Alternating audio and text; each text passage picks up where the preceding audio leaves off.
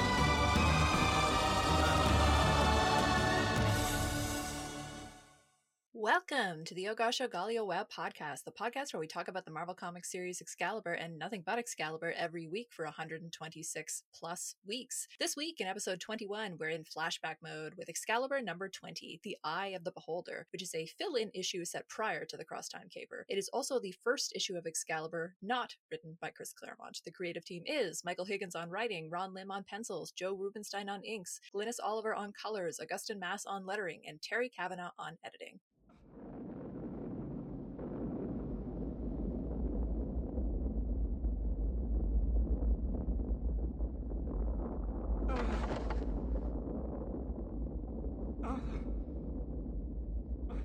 Excalibur! Into the spine of the dragon! The sword! The land! Yes, Merlin, that's it. Set the world to rights. Call the dragon. Mend the sword. Speak the charm of making. We are joined this week by a very dear friend of mine who I know is going to have a lot of thoughts and fun with this very wacky issue, who I will introduce in a moment. But first, your equally dear hosts. I am Dr. Anna Peppard. I talk and write and occasionally tweet about superheroes and comics and pop culture and representation. I am the editor of an award winning book called Supersex Sexuality, Fantasy, and the Superhero, which is a hopefully useful line on my CV as I continue to pursue official employment as Kurt Wagner's PR manager. I am joined, as always, by Mav. Take it away. Hi, my name is Christopher Maverick, but you can call me Mav. I am many things. I'm the host of another podcast, Vox Popcast, where we talk about pop culture issues and and sex and gender and race and how all that runs together. I'm a lifelong comic fan. I'm a, uh PhD student. I'm an adjunct instructor at Mount Aloysius College and at um, at Duquesne University, both in Pittsburgh or both in Pennsylvania. And uh, I'm very tired now because um, starting this week, we are back to having summer school in session. And it's weird because our, our listeners, I don't know if they know that we record these out of order sometimes. So it's entirely possible that, like, in fact, probable that I, I'm going to sound way more alert on next week's show when I was still on vacation than I do on this week's show where I'm exhausted. so, but you know, that's how it is. That's uh, it's it, it's time travel that happens in podcasting and in cross time capers, which this is not. Um, I thought we were going to do um, the Crusader X today. That's what last issue said. Last issue said it would be Mav. Crusader X. We've already rec- we've already recorded Crusader X. We don't have to do it again. I know, but like the but last issue, issue nineteen says next week I or next know, I month is Crusader X, and it's not. I know, and then we got this issue instead, which Yeah. raises questions about where it fits historically as a fill-in. But we'll talk about it. Andrew, Yeah. take it away. Uh, I'm Andrew Deman. I'm a lecturer at St. Jerome's University. Um, I'm the project lead for the Claremont Run. I'm the co host of Three Panel Contrast, another podcast. Uh, and I don't like this issue because I like Meggan, and we'll probably talk about that. We will talk about that. We will talk about that with you, Andrew, president of the Fans of Meggan fan club. It's just me. I'm also the only member. So oh, That's you're not true. I like Meggan a lot. yeah, we'll talk about it. We'll talk about it. So, we are joined, as I mentioned, by a very dear friend who I've been wanting to have on the pod since the beginning, and we finally found a good spot for her. We are thrilled to welcome Dr. Asha Jeffers. Welcome, Asha. Happy to be here. Asha's research and teaching specialties are 20th and 21st century literature and cultural production. She's an assistant professor at Dalhousie University, cross appointed in the Gender and Women's Studies program. Her research focuses on literature about the children of immigrants, the second generation across national and ethnic lines. She's particularly interested in how second generation literature mobilizes the conventions of coming of age narratives, the relationship between myth, memory, and history, and the representation of intergenerational and intragenerational relationships to produce future facing stories that suggest hope and possibility in trying times. Asha, I know that you're also an X Men fan. I know that you're a fan of X Men, the animated series in particular. So I want to hear a little bit about your X Men origin story. And I know you've dabbled in comics a little bit too, but I'm assuming right at the moment that this is your first issue of Excalibur. Yes, it is definitely my first issue of Excalibur. I did not know it existed until you told me about it. So, most of my kind of superhero history is through TV show and film. I never super got into superhero comics in their actual original comic form, uh, but I'm a big fan of all of the various other permutations. So, yes, I am a big devotee of X Men the Animated Series. I watched it all the time when I was a kid. I've rewatched it one and a half times as an adult. so, and I mean, you know, I, like I think that at the time when that series was airing, I was the prime age for it. I also think that like the the X Men as a team has a lot of appeal to young people in general. I'm also black. I, you know, I grew up in a home that had a framed picture of Malcolm X and Martin Luther King shaking hands prominently displayed in our dining room. So I know. I, I know that picture. I know exactly what that picture looks like. So Did you have a black Jesus? we did not have a black oh, Jesus. Oh, you're missing out. Ugh. Uh, so you know the the the Professor X uh, Magneto tension friendship situation. I think that resonated in an interesting sort of way uh, with yeah my world as a child. I think also like many a small black girl, I was very very like happy about the existence of Storm. And she seemed very cool. I don't like, I think, and this is something that Anna and I have talked about a bunch of times who you relate to versus who you think is cool in a given media property because i don't imagine i don't think that as a child i related to storm she was much too poised for my scrappy self to particularly identify with but i did I, I was a big fan Other favorite characters from from that series or subsequent interpretations? I'm sort of curious about whether you're familiar with any of the characters that we have in Excalibur. Yeah, I mean, I I was a big like many a child as well Wolverine fan. I also remember quite liking Gambit, although upon rewatching that series as an adult, Yeah. yeah, and- and different feelings. I mean, I also I like how we all devolved into laughter because we know exactly what you mean. I was like, Yeah. yeah, a little creepy as an adult, but yeah. There's some light stalking going on, yeah. yeah, yeah, various various shades of stalking throughout. Um, I also, I mean, and you know, as an example of being a some of being someone who primarily watched the TV version as opposed to reading the comics, Jubilee was a character I really like, and I mean, she was a character who was specifically created for '90s kids to Yeah. relate to, so it worked. Mhm. Um, but yeah, uh, so in terms of, but in terms of the Excalibur characters, the only one I was really familiar with was uh, your beloved Kurt. yeah. So, oh, I do. I I feel honor bound to mention on this podcast that the very first day I met Anna, I met her in a class, and after that class, I texted my friend to say I'm in class with a girl who dresses like a superhero, and this was entirely before knowing what she studied. I- I mean, I, I buy it. Andrew, are you surprised at all? I'm not surprised at all. I, hope it was like body armor and like really weird out the campus. Well, I used to wear like, especially when I was in grad school, like a lot of. I feel like my standard uniform was get spandex disco pants from American Apparel and tank tops, and that was like my go-to. I remember I started wearing the American Apparel spandex as a Sue Storm Halloween costume, and it eventually just like I just got more and more colors of it, and it made it into my regular wardrobe and became kind of my look. So like, yeah, that makes that makes perfect sense. I'm a little sad there was no Kate. I mean, I, I do I do have at least one cape that I used to wear with tights and shorts, and then it was sort of a '60s cape with a little hood on it. It was super cute. yeah, I got all. It's gonna stuff. be one of those episodes, so you know, so so the, so the listeners know where we're at here anyway, I appreciate that memory. I'm honored by that memory. Um, I want to get into some of your first impressions of this particular issue, but I think we'll do our little summary and come back to it because I know we're all going to have some maybe strong first impressions about this issue, and I'm going to stand up for it just a little bit, so you can look forward to that. But let's get through the summary and we'll come back to it. So, as always, thanks to all the lovely listeners reading along with the pod, and I'm going to resist the urge to apologize for the plot summary this time and and just get into it. We begin our tale on Arthur's Seat in Edinburgh, Scotland Scotland, where a pair of tourists are taking photographs of the castle until suddenly there's an earthquake.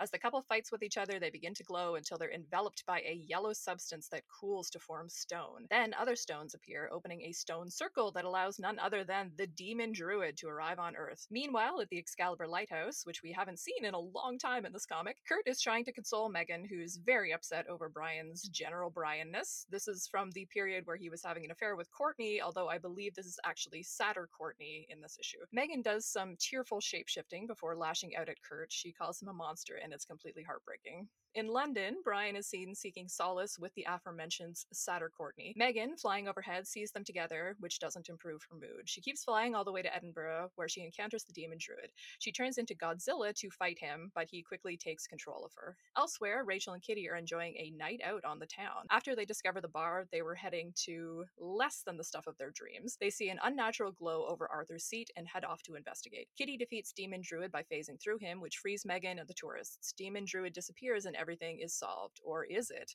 Back at the lighthouse, everyone has an unsettled night. Meggan's pining for Brian, Kurt's pining for Meggan, and Kitty, always one to look a gift horse in the mouth, stays up late tinkering, trying to figure out what exactly happened at Arthur's seat. She falls asleep at her desk, but Brian, getting a rare chance to show off his scientific know how, finishes her mysterious project for her. In the light of day, they find out that the demon druid is now feeding off the cooling towers at the Darkmoor Nuclear Research Facility and using that energy to build a new stone circle. Brian flies off to stop him, leaving the rest of the team relying on Kurt to teleport them to the scene, along with Kitty's untested gadget. Rachel prevents Brian from attacking the druid so that Kitty can tell him her plan. She uses Widget to open a dimensional portal and convinces the demon druid to depart peacefully for his own world instead of destroying theirs. As he leaves, the team celebrates their bloodless victory and reprimands Brian. Okay, so I actually, as I said, have kind of an affection for this issue. Like, there's definitely stuff to criticize, especially the portrayal of Meggan, and we will talk about it. But it's got for me a little bit of like an early Excalibur greatest hits feel to it, which I feel like 20 issues in, I'm almost nostalgic for that. We have been on the cross time caper for a while. Um, but uh, we can talk about some more of my feelings about it. I want to get back to okay, I know, I know, I know. But I want to get to first. I want to get to Ash's first impressions first, and then you can rake me over the coals, Andrew. I promise. so Asha, just in general, you're jumping in here as your first issue of Excalibur. We don't have a regular artist. We don't have a regular writer. It's gonna be, although that's not really gonna make a big impression on you since it's your first issue, but just in general, did this issue make any sense to you and did you enjoy this issue like at all so i did enjoy it also it frequently didn't make any sense to me I, I, appreciated that it had a, a spirit of adventure a spirit of randomness it felt like to me mm-hmm. I, at the beginning, I was a little bit worried that I wouldn't like it because the the kind of diving directly into Meggan's seeming body issues, which I didn't have context for, I was a bit like, oh, is this going to be tiresome? But as one, because I I did some googling and I got better context for where Meggan's coming from, and that helped me understand the issue a lot better. Uh, so I, you know, the lack of context definitely did play a role in my initial reaction to it but also, I think that rather than coming across, as I read on, it stopped coming across as like, oh, girl feels she's not pretty, to uh, more of an understanding of Meggan having what I like to call Groucho Marx syndrome. okay. um, like the idea that she doesn't want to be in any clubs that will have her. So, you know, the like her the way that her own ambivalence about her mutanthood affects her relationships with other people, that actually did end up being very interesting to me in a much more fulsome way than I initially thought it was going to. Yeah, well, I mean, I probably should let Andrew respond to this and then come back to some other first impressions because I know that you want to talk about the issues that you have with Meggan here, Andrew. And yeah, go ahead. Okay, so like I, I think there's a value to this. Um, wow. I, I've often I, I've pitched I've, I've designed a few courses over the course of my career. Um, and one of the courses that I haven't actually tried to put forth in front of an undergraduate committee is a course on bad books. But I think every English major should read bad books and just like read a bunch of like Goosebumps and Harlequin and stuff like that. Because all we ever look at is the good books. Uh, and I think you need the contrast, right? Uh, and I'm getting that here. This is season five of X Men, the animated series, to, to speak in Ash's language or frame of reference. It's not good to speak in Anna's sort of frame of reference there. This isn't like going to see the old Excalibur you knew and loved. This is a cover band. It's all the things that are sort of Excalibur on the surface with all the underlying character dynamics and tensions and complexities and nuances stripped away. And nowhere is that more evident than with Meggan, who is a deeply symbolic character that can really, really speak to the issue of like toxic relationships. Um, and here it's just it's it's a one note stereotype that denies her all agency that she might have otherwise built in earlier issues. But as I said, there's a positive there because that kind of I don't know foregrounds to me how subtle and delicate Meggan is as a character to write. Even so much so that Claremont doesn't always pull it off. But but when he does, wow, I love the metaphors that she engages with and here we're not we're not getting that we're, we're getting this very superficial version that is is kind of antithetical to what she is in, in my perspective at least You didn't have any feelings about. I like that she yells at Kurt here, and that's not something she does elsewhere. And I actually really like that scene. I don't believe it, scene. Yeah, I mean- uh so here, so I have feelings about it too. I I would like that she yelled at Kurt if there were a character. To, so this story, as best I can tell, happens sometime around I'm gonna say Excalibur 9, 10, somewhere in there. Yeah, it's before the right. cross. It's before the cross time caper, but after they have Widget, which is like a period of like a week in their in their lives. The fact that Widget's activated here is weird, and he shouldn't be. I don't know. So, but like just trying to place it in there. Meggan, the person who existed at that point in her history does not have the moral fiber to yell at Kurt. She barely has the moral fiber to, you know, say I'm sad to Brian. It would be interesting. I mean, um, so Anna, you just said he, you know, she never does it again, right? And that would make it interesting if, if, there were a point where Meggan, who is, you know, a, a woman in an abusive relationship, frankly, and you know but trying to make it work trying to make it work trying to make it work. Her upstairs roommate has a crush on her and he's her friend but then he's been hitting on her and then she just has this has too much it- it's an you know it's enough and she blows up at him. There's character development there. I would love to see that but since this is a fill-in issue that's never mentioned again so let's not worry about it, It- like it, it's an interesting character but it's not the character of meggan that we've had thus far and that makes it weird for me in a way that um, Andrew, you said a lot. You said it was well. Anna called it greatest hits. I'm more on Andrew's side. It's an impression. Um, Michael Higgins is the writer of this, and he does have experience. He's been the letterer on several of our issues, and now he's the writer for this issue. And somebody else letters it for some reason. I don't know why. Augustin Moss, who like like Michael Higgins knows how to letter things. He's been the letterer, but you know he gets promoted to writer for one issue, and some, and then there's a guest letterer, and it's weird. Ron Lim's done a fill-in issue. His artwork is much better here. I love Ron Lim's for artwork sure. in this. I think Ron Lim, who again is from when he was on before, when we talked about him before, is one of my favorite artists. I he didn't does like some his very previous- pretty. He does some very pretty hair in this issue. Yeah, yeah, yeah, he's True. and he's and he's got you know he, this is him trying to figure out these characters, and I think he I think he probably drew this and had time to draw it, and they're like, we'll pl- we'll publish it whenever we publish it, as opposed to that last time where he was like, we need you to be done with this tomorrow, you know. um, so there's th- there are things I like, but so much of it felt like um.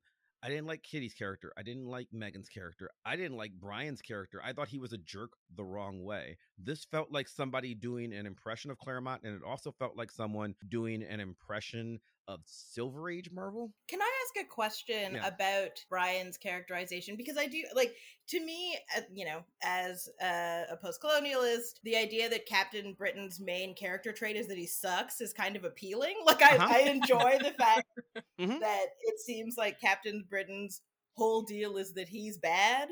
Yes. Um, but I was a bit surprised that that was the case. So is it is is he in the midst of an arc where he sucks less, or is he He's a jerk all to the way suck through? less. Okay, He's, okay. a, he's a complicated jerk. See, that's the thing. He's so he's, He's a jerk. traumatized. He's- yeah, he, he, so he's a jerk. He's an asshole dealing. Okay, so for backstory, because we haven't mentioned this on our show in a while. At this point in time, Brian just saw his twin sister murdered on international television like three months. Yikes. Okay, like he's he's and and having had lots of superhero trauma before that, that broke him. He just becomes massively broken. he and rel- becomes an out. Yeah, Irrelevant to Ash's question, like he specifically had trauma related to his obligations as kind of the Oh, yeah. Captain Britain character, Oh, right? Like he okay. sort of died and got resurrected because he has to be Captain Britain, and he's Yeah. also got this thing where he's like actually a scientist but has to take on this like traditional Superhero masculine role, role, which yeah. isn't necessarily Huh. what he wants to do. Yes. So he does have a complicated backstory, Mhm. which yeah, it is lost. he is very broken.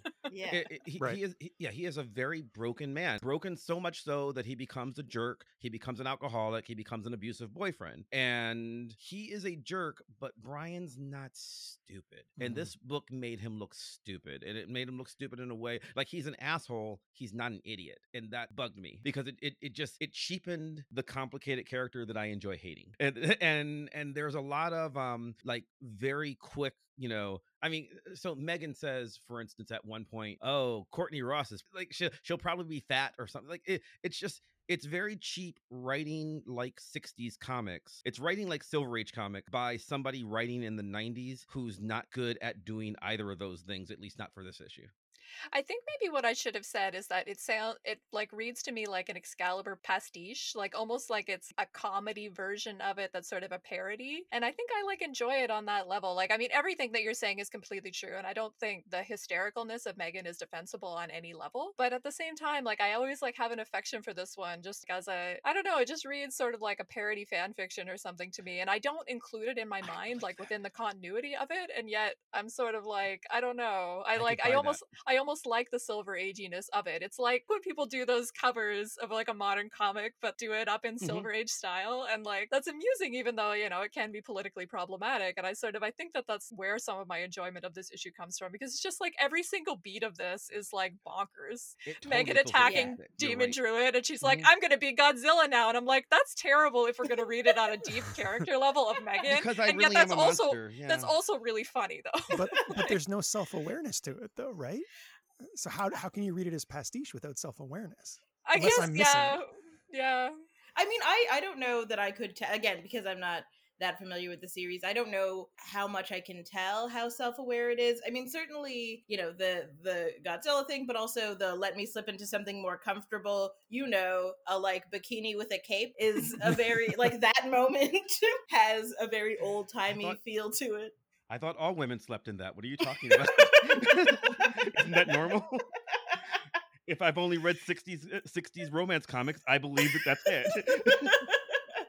Well, can I come back to you, Asha, about some of the love triangle dynamic and sort of its relation to romance tropes? Because we haven't talked about sort of the romance elements of Excalibur in a while. Like, arguably, I think it's because Cross Time Caper is like more concerned with sex than romance. And one of the things that I think can be really productive about sort of merging romance and superhero comics is that you have a possibility to potentially complicate or subvert both of them. You know, the addition of something domestic and connotatively feminine into a traditionally masculine space can do certain things for us. And the addition of women who have superpowers and kick butt into like a space that sometimes, but not always, you know, presents women in very sort of traditional roles. I don't want to say that romance always does that because romance is really complicated, but at the very least, doesn't usually although there are subgenres of of sort of supernatural romance and stuff these days that do that, but at least in the 80s didn't usually include superpowered women, right? So we still have, you know, a subversion of that just on that basic level, right? So I was curious, Asha, like, did you see sort of like tropes of the romance genre in this comic that surprised you or interested you? Is that part of what you're kind of responding to with the Megan thing? Like, does it seem like something you recognized from other types of stories, or was it something that surprised you in this comic? Right. Well, I mean, I think, like, I think that the the part of the appeal for X Men for me has always been that element to it. There's always romance in X Men, uh, so I wasn't surprised that that was also the case in Excalibur. I found this particular love triangle, or I guess square, not yeah. the most exciting because it seemed to me that the dynamics were too obviously the trope of I love this woman who is in love with a man who's so kind of comically bad for her. So I found, you know, I like feeling sympathetic toward both Meggan and Kurt was a bit hard because both of them are behaving, at least in this issue, in such kind of overtly self defeating ways. yeah. Yeah, I mean that's so I mean, you know, it, it, it is the most it, one of the most classic romance tropes, the love triangle, the woman who's in love with the bad man. But I didn't find this version of it an exceptionally interesting version, at least in this issue. Mm-hmm. I mean, how did you feel like the superpowers kind of played into it? Like, were you able to get any sense of the ways that they impact that story? I mean, did it just not make it interesting at all because the ways that the superpowers were mobilized just kind of fed into the trope? I mean, I'm curious about some of the body stuff that goes on with Meggan here and kind of some of the visual depictions of her. You know, we have her depicted overtly monstrous in a way that we haven't had in Excalibur sort of for a while. And then we Mhm. also, I am interested in the scene where she yells at Kurt too, in the sense that here's my minor defense of it. We haven't seen this dynamic with Meggan and Kurt before where we see her being afraid of what he represents for her. Hmm. She's presented as like a fear of something she would become here because he is a monster all the time and he can't change that appearance, right? And I see Meggan's fear of that being reflected here in a way that I find interesting. And then she lashes out at him and we get his like very tragic re- reaction to that. And that is a dynamic that we don't see explored throughout Excalibur that I think is an actually interesting element of their relationship that I would have loved to see explored more. And I'm not saying it's explored well here, yeah. but just sort of like Yeah. that element of it interests me. Mm-hmm. It's interesting. I agree there. Yeah, I mean, I also, I particularly, that is the super aspect was the thing that elevated it a bit. Because I do think that the idea that her physical body reflects her emotional space, I, I did think that that was cool. I think it's interesting that her first monstrous form is like the rock faced guy from the Fantastic Four, whose name I forgot. Um, Thing. like the thing? yes. Yeah, yeah.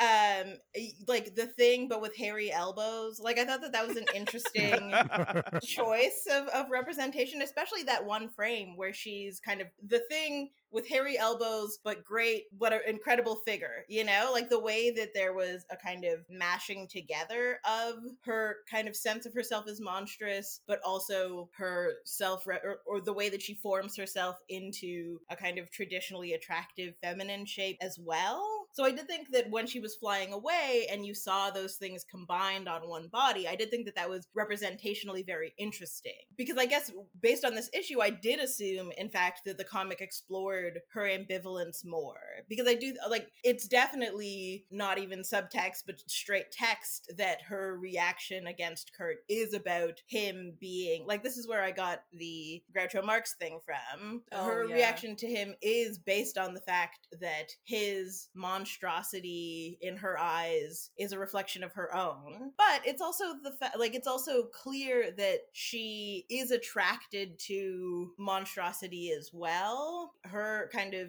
feeling about herself and her feeling about other people who appear in this kind of non-normative way is fundamentally ambivalent isn't just a, a, a straightforward disgust. Like she does feel a certain attraction to the big blue guy who appears when she refers to him as virile like it was very clear Oh, that yeah. she was into it Yeah, that's interesting. Oh man, and he's like sort of this is going too far with it, but yeah, he's like Blue Brian, isn't he? Like Demon Druid in this comic. Oh, no. yeah. uh, I'm going too far with it, but it occurred to me as you were saying that. I mean, you could then argue that he's a bit like half Brian, half Nightcrawler. I know, but I think it's going too far with it, but it did occur to me. Because it's not like he has any like similarities on a character level. Right. But physically, yeah, like so, you know, physically he is also doesn't look like a human because he's not. And that immediately does appeal to her even if she's afraid of it. Yeah, I mean, I Mhm. like what you're saying about the ambivalence. Like, I mean, I totally get Andrew, like everything that you're complaining about with Meggan here, but I, I just still like I'm gonna defend that moment of ambivalence as being interesting and something that we don't always get with the, you know, as Asha said, like the quadrangle or whatever love thing that we have here. Because I still wish that we'd had some of her feelings about desiring Kurt and being repelled by Kurt explored more. And yeah, like that element of her being repelled by him is something that I think is the main thing I remember about this issue. And I kind of put a lot of the other stuff to the side because like I don't want to think about things I don't like. I don't know. It, you can respond to that or not. Yeah. I just I I will say Asha's point, the way she is breaking down her impression of this standalone issue, do sort of lend a little credence to Anna's claim that this is like a you know it's trying to be a greatest hits of the of the early days. Because even just the things that you said in your you know your analysis you talked about romance comics you talked about the monstrous feminine which we've literally done episodes of about each of that with uh, with Sydney and with with Sam Langsdale with Sam. We did episodes literally about those two things. And if that's translating to to Asha 30 years later, then it is there, right? Like they are clearly trying to pull on those same themes. I just think it's kind of an inferior version of what we've just spent 20 issues uh, Yeah. watching. I think that if she's picking up those things, then based on like the episodes we did with Sydney, the episodes we did with Sam on romance comics, on on monstrous comics, those themes are translating across 30 years. You know, so that's something, I guess. Well, can I ask Asha about her read on Kurt in this issue? Since you know, like you know that I have the thing for him. And anyway, um, but yeah, he- he is weird in this comic because he's being a little bit more of the nice guy trope than I think he often is in Excalibur, and I've got feelings about that. I've complained vociferously about Mav comparing him to Ducky in a previous episode, although I don't think that's completely an invalid comparison. I just really don't want him to be Ducky, like as in Pretty in Pink Ducky. But I was curious about your response to it as someone who I know knows some of these romance tropes and stuff. Were you getting kind of that nice guy vibe from him? I mean, did you like him in this issue or was he just a total tool in this issue to you? Um, I I did like him in this issue. I mean, I also have a soft spot for Nightcrawler, like not nearly on the same scale that you have. Um, but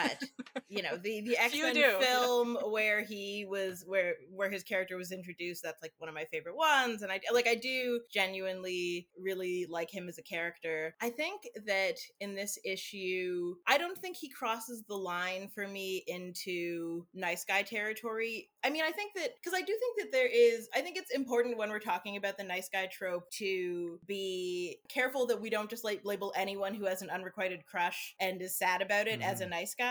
Like, I mean, it's certainly possible to have that kind of pining that coexists with friendship in a way that doesn't feel manipulative, which I which is I think the aspect that makes the nice guy trope so dangerous. You know, he is he's trying to help her. He, you know, is not in this in this issue exceptionally good at it you know it's it's certainly not anyone's favorite thing to hear when they're freaking out that they're not being rational so he Yeah. doesn't have a particularly strong approach in terms of helping her deal with her uh, like intense emotional moment but he does come across as well meaning as opposed to trying to kind of use her bad relationship for his own ends Yeah, I mean, I was curious about how he would read to everybody in this issue, just because he he doesn't read as out of character to me in this issue, but definitely sort of more involved with Meggan's sort of emotional state than he often is, because he's often more of a backseat with it, with just the odd sort of moment. But I don't know, did, did the rest of you have thoughts about it? Because we talked about this sort of tendency with Kurt in the past, and whether we read him as manipulative in this triangle or, or not.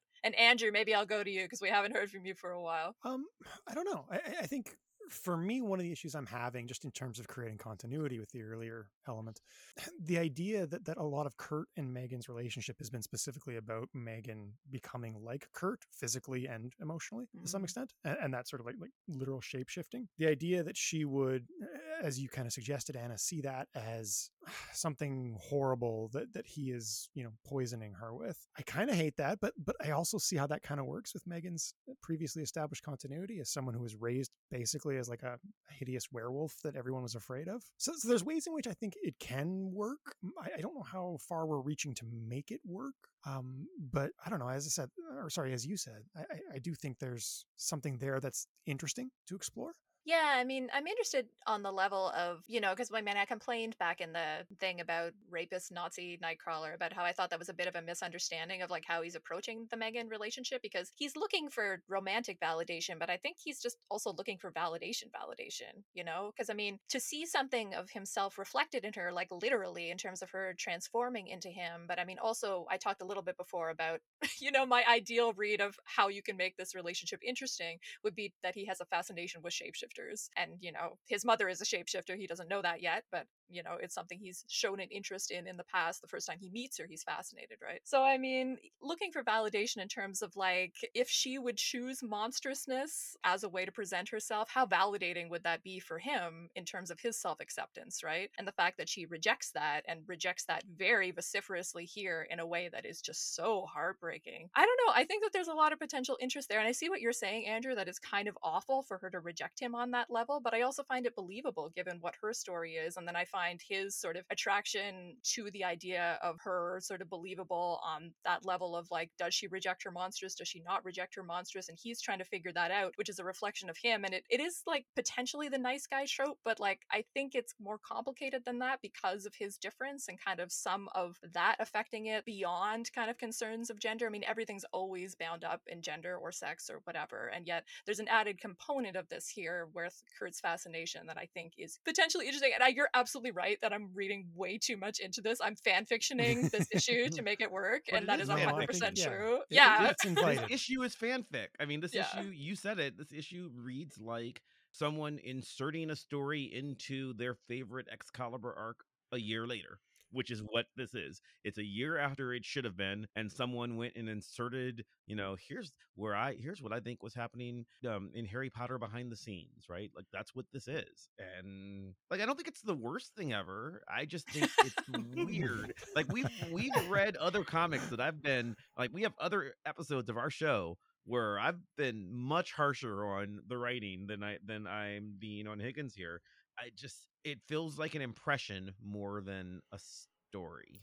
Right. And I mean I do think that as as I was reading it there were when I read it the first time there were a lot of little threads where I was I was like I have no idea where this thread leads. So which is why I felt the need to do some extra googling and so when I did read Meggan's backstory because she was a character I wasn't familiar with, like the fact that she's supposed to have grown up like Romany and and as a werewolf child, like that combination. I mm-hmm. think really increased my interest in her character arc too, because it's the idea of her being an outsider amongst outsiders. Like mm-hmm. the degree to which she's alienated from society is very, very layered. So I think that the fact that she finds embracing her monstrosity so difficult makes a lot more sense to me with that kind of contextualization but of course that is like that is necessarily a kind of contextualization that the issue isn't giving me that i'm forcing into the issue. Yeah, because I mean, just the way that it's presented here, it is kind of a very generic woman is hysterical about being jealous of her guy and everything. And Yeah. that's not speaking to that complexity that you're bringing up, right? Where she has this physical difference, she has a racial difference, she has an ethnic difference, and she has all these levels. I mean, this is a character who's like been in a concentration camp before, right? She has a really interesting backstory, and that's not necessarily at play here unless we choose to read that into it. Yeah Well, I think one of the other complications too that, that's directly relevant to this issue is the extent to which Kurt is complicit in Brian's affair. Yeah. Um, we've talked about that before, and like honestly, the situation in this issue, I don't understand. I don't know how you could have Brian openly cheating on Meggan, coming back and hanging out and living with her, surrounded by her friends. Like I believe in a real world scenario, Brian would absolutely get his ass kicked by every member of Excalibur for anything close to that. It's do you read this as as Meggan found out for sure that Brian was cheating or here No, it- or see this reads like she knows oh god Yeah. Brian's been cheating on me with Courtney and That's she been that was doesn't. bad. Mm, yeah. She doesn't know. Like the, in the context of the story, I don't know if she ever knows she's jealous of Courtney, but she thinks she's being irrational. She doesn't know Brian's actually having an affair. I think she, She knows. sees- I, I think it's strongly suggested she knows in some Well, of the yeah. earlier issues. Yes, y- That's yeah, but- very confusing right. because but here really she's is. looking at them. She's watching them kiss. yeah, And she says, I can't bear to watch anymore. And then he comes home later. So Yeah. she knows. You couldn't We miss know it. that Kurt knows. That Brian told Kurt because he's an idiot. I don't like. So we know Kurt knows. And why? And Kurt has his moments here where he's thinking, you know, you don't deserve a, a problem like Brian. You know, why won't she just leave him? You know, uh, ducky or no, right? At some point, you've got to tell the girl. Look, he's cheating on you. Let it go. You know, let him go. Kick him out, right? Because I, it, it feels weird and it feels weird for Brian to know, for Kurt to know, for Meggan to know, and frankly, probably Rachel and Kitty know. Oh, they absolutely do. It's not. right. It's not. Im- It's not even implied. It's there. Yeah, so now I'm kind of infinitely more confused because based on just not helping. reading this issue, right. I assumed that what was the case is that she and Brian were not in a serious oh, relationship. oh no, no, they live together. They're that is partners. wild. Yeah, that is his live. Yeah. That is his living girlfriend. Brian's big struggle at this point is, is I am very sick of my needy supermodel superhero girlfriend, so I'm going to go hang out with my supermodel banker girlfriend.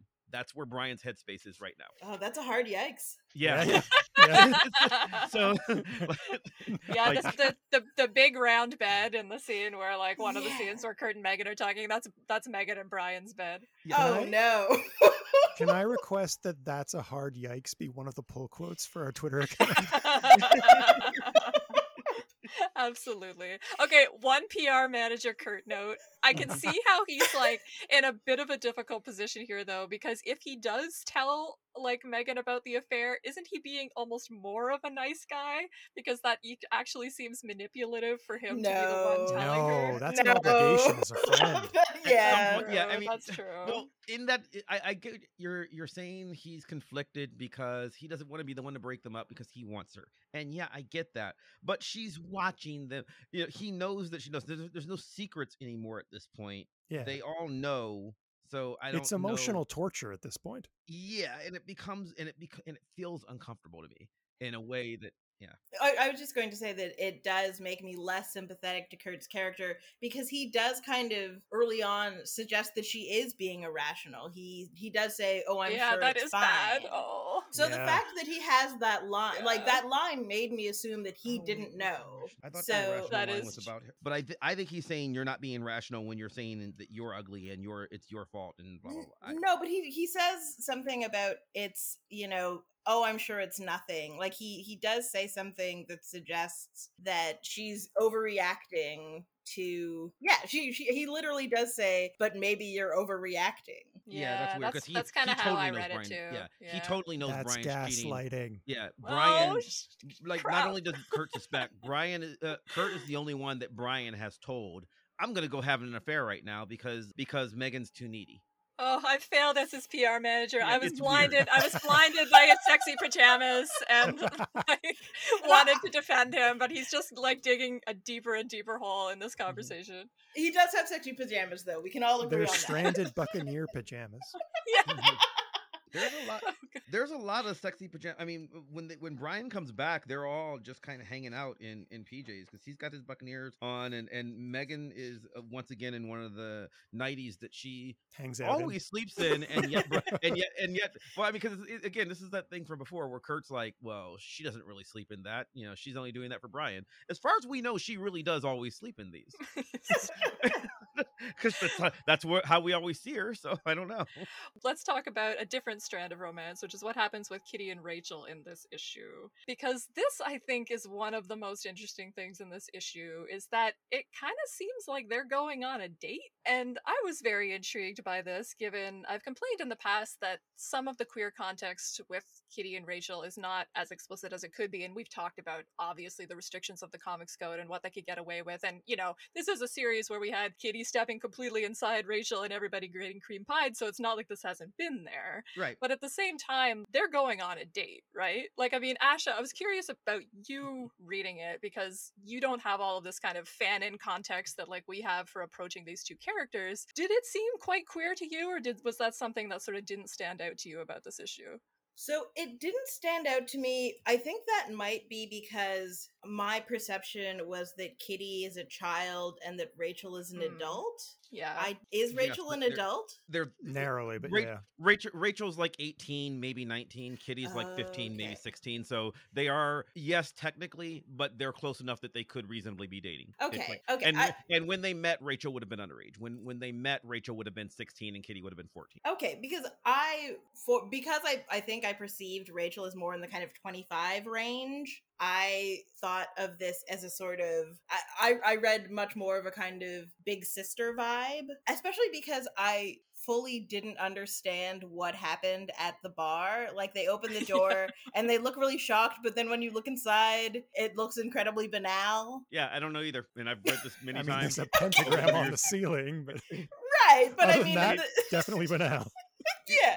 Uh, okay, which is yeah, a okay, weird yeah. juxtaposition. No, okay, okay, okay. Let's let's do this here because yeah, I don't know that I think it's a date so much as I think it could be read as a date, but also they are good friends. It could just be read as you know what.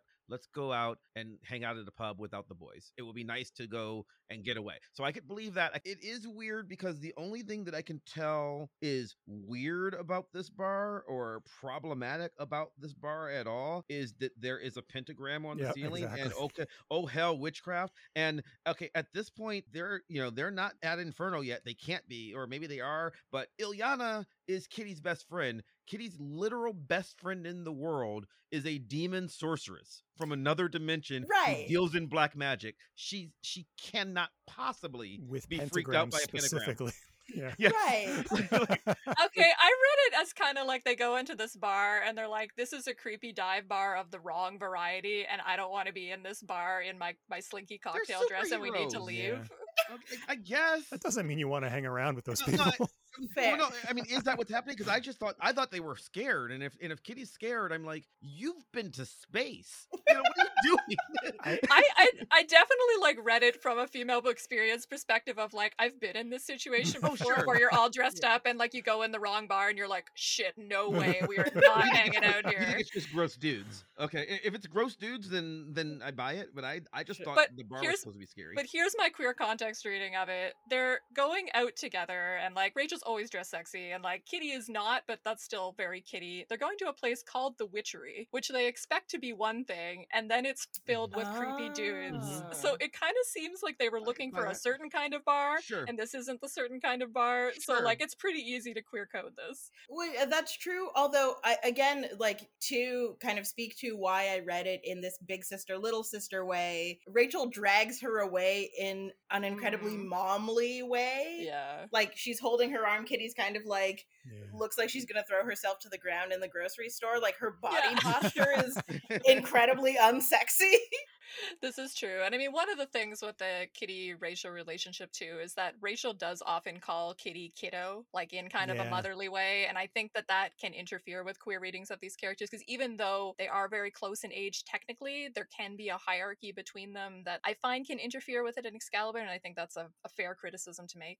I also think though that Rachel does that on purpose, right? I have ro- always read it that way because so even if I don't assume a queer relationship between them, if I just like if I am reading this at this point, I know that Rachel's only 2 years older than Kitty maybe. So to me the kiddo thing is the I'm going to like not belittle you like she doesn't like her, but like she is putting Kitty in her I'm grown up and you're not kind of place. I think she intentionally says that to make herself seem more mature Yeah. because yeah. Rachel, because frankly, Rachel's not like Kitty is by far more mature than Rachel is, Yeah. even with that two year age difference. There's also a, a pretty big metatextual thing happening here too. This is about Claremont. She says, "If the things that freaky writer told me about this place are true," and then they go to a witchcraft place. Claremont was was known to practice Wicca, Yeah. um, and he was known for being well freaky, for lack of a better term. Higgins has been working with Claremont for a long time. Yeah, I'm envisioning a scenario where Claremont brought Higgins out to something, and Higgins decided to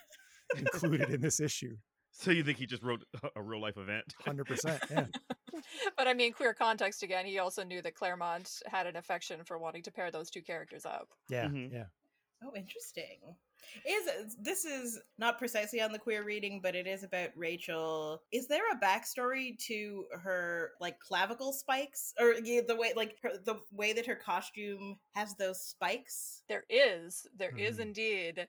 So. so she is the alternate universe daughter of Cyclops and Jean Grey. And so she's from the Days of Future Past reality. In that reality, she was turned into what's called a mutant hound, in which she was psychologically and physically manipulated, tortured, and made to hunt down other mutants. And this is a sort of redux of the costume that she was made to wear as a hound. That costume is black, this costume is red. So it has to do with kind of her trauma and we've talked about it on the pod before as you know there's an armoredness to her and sort of you know her trying to live through that trauma and her trying to deal with that so like it's bound up in that i won't like prescribe a specific reading of it but it's bound up in that for sure Okay, Also. BDSM is cool, and that's why they did it. yeah that's that's part. That's also part of why I think. But yeah, dual layered meaning. I think.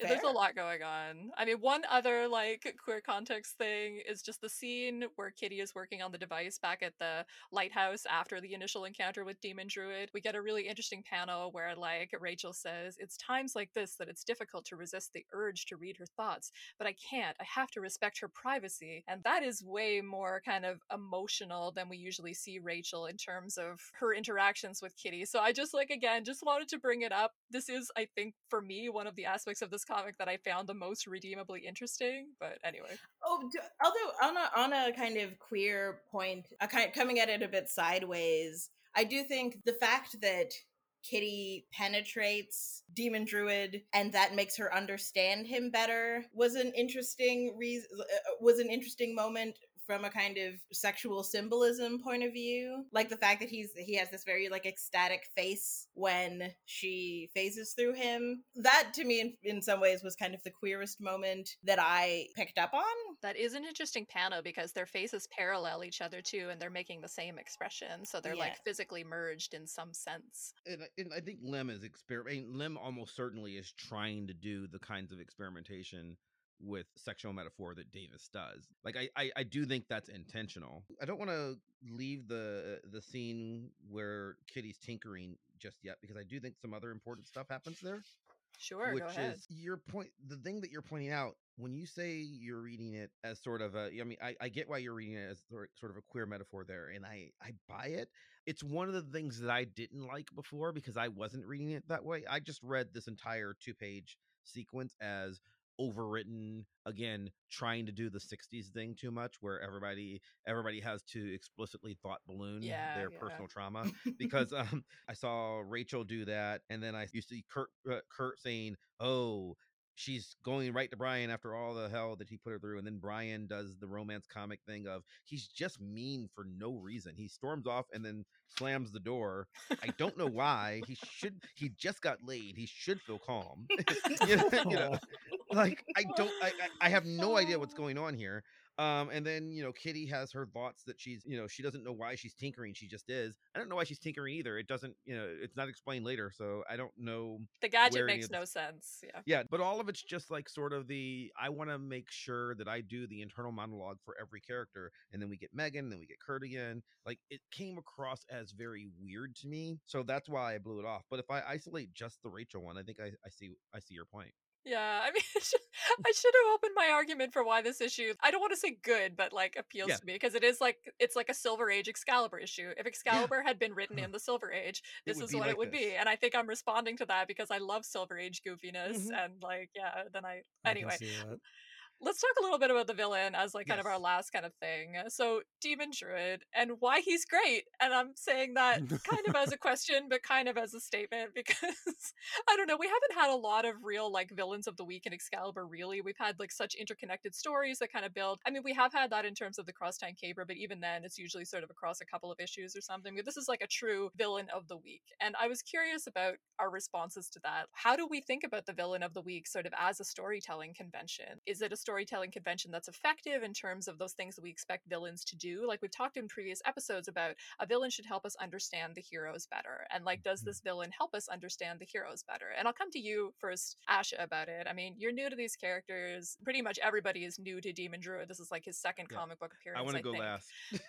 But like, did he help us understand the characters at all here? Like, was his presence in the narrative effective on any level? Hmm. Well, okay. I'll start off to say that I do uh, like villain of the week vibes. I mean, I like Star Trek. I like that kind of revolving feeling that you get with certain kinds of storytelling. And I do think that he played into the themes pretty well. Like I think that one I really enjoyed his character design. I thought that his luscious locks were were wonderful. I also found his powers kind of hilarious. But I do think that what he does is, you know, he we already talked a little bit about how he has a certain kind of monstrosity that Meggan is attracted to, but also fears. We also get the way that he kind of brings around the theme of things are not always what they seem. Don't judge a book by its cover, etc. Yeah, the way yeah. that the actual solution is this plot twist. We can just, you know, open a door for him and let him out Mhm. and we don't have to fight him at all. So I thought that that fit with the theme that seems to me pretty prevalent in this comic around people who can look scary but are actually normal beings trying to get by even if they come across as aggressive.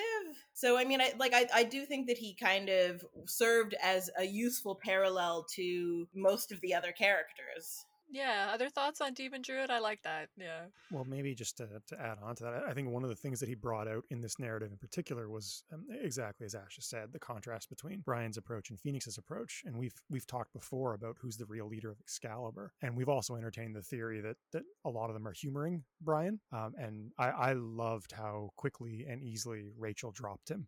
Uh, Yeah, that was very after enjoyable the cover, you know, promise of this big fight, and it's just like, no, sit down. Uh, and she takes him out. And, and Demon Druid gave us kind of a good excuse to explore that, both as an ideological question and as a question of, you know, who is the real power in Excalibur. Yeah, and I mean even the dialogue of the face off that they have there. There's no way I'm going to let a child stop me, humiliate me. I am a child of the stars. Yeah. Forget the speeches and get out of my way, or else don't even try. And then yeah, just easily drops him. I mean, yeah, seeing like Rachel face up against sort of a cosmic being like Demon Druid, who like I think he's technically an eternal or something. He has like a complicated like yeah. so, so the first time I read this, I looked at this. I, I mean, I remember when this book came out, and I was like, "Why is this guy? This is clearly the Magus, Adam Warlock villain, but he's not." And it's weird because Ron Lim's drawn the Magus before, and he Mhm. draws him exactly like yeah, that. yeah. Uh, it, it really looks. It's basically the same costume. It should be a lightning bolt instead of a constellation. And and other than that, Ron Lim's version of Magus looks very much like this. So that confused me at first. But I never bothered to read the original Demon Druid story until this morning. when I was like, you know what? I've got Marvel Comics Unlimited now, something that I did not have access to when this came comic came out in 1990. So I I, don't have to go track down Thor number 209. I can just go read it right now. So I did that today. And it's um it's this story. It's exactly this story. um I mean like to say that this story is written um is generous. Um what actually happens what what actually happened is they took the Thor plot yeah. and they inserted Excalibur in it instead of Don Blake. So in the original story, Demon, I mean, it's not exactly the same because they tried to get the Excalibur sort of drama going on and like their their subplots and everything. But the original story is Don Blake, who is sort of he is the secret identity of Thor, and whether they're the same character or not is sort of weirdly ambiguous at this point in continuity. But Don Blake is looking for the Lady Sif. And so as Thor, he flies to England. Just he thinks maybe she's there. She's not, but he thinks maybe she's there. Mostly it was that Gerry Conway apparently wanted to like write really badly stereotypical accents. It's it's bad. um um but it, it- you know, there's a lot of governor and and cheerio mate type stuff and so Thor goes there, turns in, into Don Blake, and is just hanging out at a pub when the demon druid attacks, or sort of. The demon druid's walking to Stonehenge, and so Thor goes to attack him, and they fight a bunch. And then this um this Scotland Yard detective, because of course there's a Scotland Yard detective because it's in Britain, you see. Um, the Scotland Yard detective realizes that wait a minute, the demon druid's not actually attacking anybody he's mostly just walking. So they let him walk. It's like, no, stop fighting him. It turns out he's just trying to get home. So, he, so they let him walk into Stonehenge, and he walks into Stonehenge and um, raises his arms up, and then the magic power of Stonehenge beams him back to his home reality, and that's the end of the story. Much like what happened here, Yeah. but you know, with different interpersonal drama. But it's really exactly this story and I didn't know that until I bothered to read it again today. It's uh, very much a ripoff, which makes me. I don't know what's going on here. Like Higgins isn't. It's not a sequel because this the druid in this story sort of is appearing for the first time, but it references it, which is why I knew how to go find it. Right. So it's not like you know he has already gone home it's very bizarre. It, it, was a weird choice, and I don't know what he was going for. Other than I imagine Michael Higgins said, "You know, I read this story back when I was a kid, and I want my own shot at it, so I'm going to just do it again."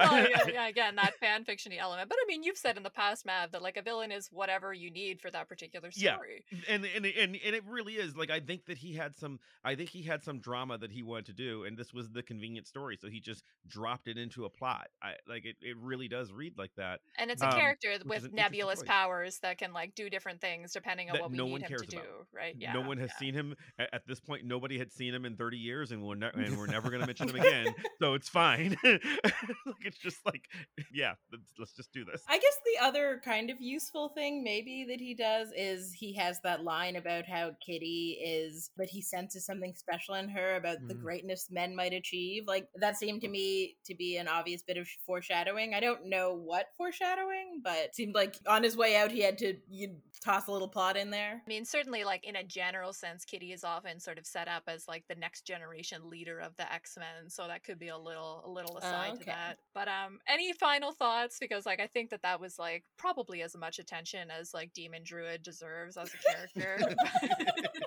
but any things that anybody else is like desperate to talk he about? apparently has more appearances. I just, I just, I just Yeah. googled him. He's got. I've got to go. I'm going to collect all of the Demon Druid issues. that's like my new. That, that's my new thing. Well, yeah, I mean, I read his backstory and everything in, in, in time for the in time for the episode, so he does have like a bunch of other things going on. Like, He I shows mean, up in Wonder Man. Yeah, that's exciting. yeah, like he goes, he's marooned in the past and then becomes like a god of people, and this is the Stonehenge thing. Anyway, doesn't make a lot of sense, but like uh, anyway, No. Uh, in terms of the just like last thing that we want to say, I did think it was kind of hilarious that the two characters who are introduced in the beginning are purposefully made so annoying that once they get turned into rocks, you don't care.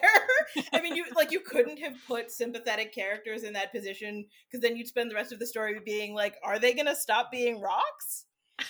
But you don't mind because they're very annoying. But it's a nice vision of where a toxic relationship takes you into the future of your marriage, right? That's true. But like that's making me think it's even like more smart than it is because that's another like parallel. I don't know if that's serving your argument or undercutting it, Andrew. That this Oh, issue undercutting, is. definitely, I don't know. Any final thoughts from you, Andrew? Uh, no, I I think you've sold me on a few aspects of this issue that I was maybe No, no, no, no, no. I don't have to I still sell don't on like it. the Meggan portrayal, but I think there's Yeah. definitely some interesting ideas in play. Mav, final thoughts? I don't love this book. It's not offensive to me. Some uh, issues of Excalibur greatly offend me. Nazis, you know, like like it's not it's not. I don't find it offensive. I find it kind of a it's a filling issue. You know, like that's what it's for. It, it did its job of filling in a, a month where they just didn't want to skip things. This is a thing that Marvel and DC Comics used to do. We were behind. We've got to catch up. Just toss a, a you know a guest team out there and get something publishable that we can just kind of you know burn a month on and it it was fine for Yeah. that and I I think um like Andrew you've convinced me that there are things that show merit um we didn't talk much about it but I love I'm hoping that- everyone's sexy pajamas in this I mean I like Kurt- Kurt has two different sets of pajamas Uh, he's got like the Vin Diesel esque you know wife beater outfit at the beginning and then he's got like the Buccaneer one later and um and I actually do love Satyr Courtney's you know I'm going to seduce Brian outfit. Like I, I think that Ron is it Lim a seduction outfit though? Because it feels like it's a done deal at that point. no, Yeah. it, it is it is a done deal. But like I I like I I like Ron Lim as an artist. Yeah. So what I like about this issue is that he was clearly given the time to explore his vision of what these characters would might be Yeah. rather than like I seriously feel the last time he did it he was told to draw 22 pages in 24 hours. Yeah, for sure. like it really felt rushed. It it felt like a 24 hour comic. Like you got 24 straight hours to finish this job. And here I felt like he could um spend his time and you know, I recognize who characters are supposed to be. It's like, "Oh, you've got, you know, uh, this is not Alan Davis's take on what Nightcrawler looks like, but I get what you're doing. I get what you're doing with Meggan. I get what you're doing with Brian. So I I, I do appreciate things about this. Ooh, that has reminded me of one like portrayal of Nightcrawler thing that I wanted to point out that I thought was interesting, which is the panel where he's in bed thinking about Meggan. In that picture, he looks like Burt Reynolds. Like he doesn't look like Nightcrawler. I think there's Oh. something interesting about the fact that his significant. hands are under the pillow you can't see his tail you can't see his feet it's like the it's all blue so you can't tell that he has blue skin so there is something kind of Huh. Strangely normalizing of him in that moment i guess Yeah, I mean that's an uh, this is a too big of a thing for me to get into at the end of the episode, but I do have questions and issues about the way Kurt is sexy, like in general, in terms of like, is he sexy through his difference or is he sexy in spite of his difference? So we brought this up sort of on past episodes and something obviously this is me we're going to bring it up again. But it is interesting when people kind of make him look more normal because he has to be sexier in that moment and i have feelings about that understandably. It is interesting that you brought up a burt reynolds comparison though since he has famously um, imitated burt reynolds in a comic in the past which many of our listeners will already be aware of but interesting thing to bring up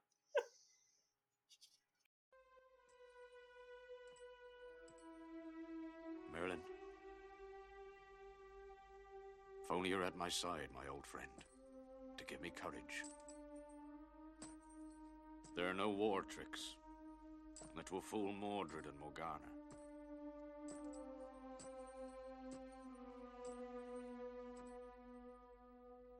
More than I ever did, I need you now.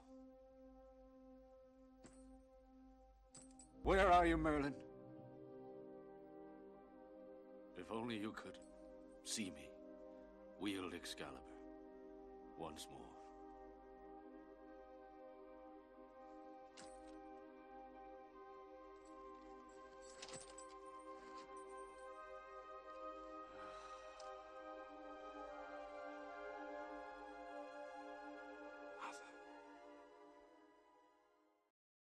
I think we will wrap up there, other than to say, Asha, thank you so much again for joining us, and to ask whether you have work that you would like our listeners to check out, or if you would like them to find you online, where can they find you? um i generally don't need to be found but i will plug the fact that i have a, a poetry chapbook that's out in the world called mundane majestic. Uh, it's about travel. I think it's pretty funny. So those are maybe slight overlaps with the topic of this podcast um so yeah th- that poetry collection's out uh on on struther press and um other than that i try to avoid being seen on the internet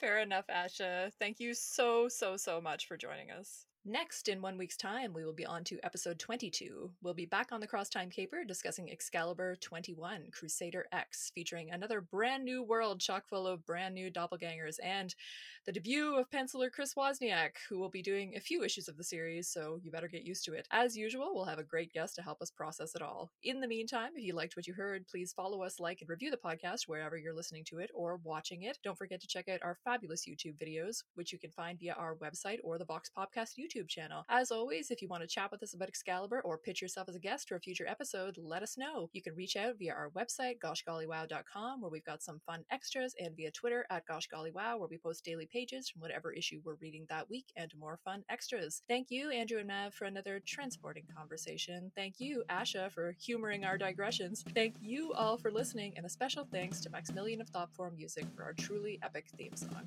Play us out.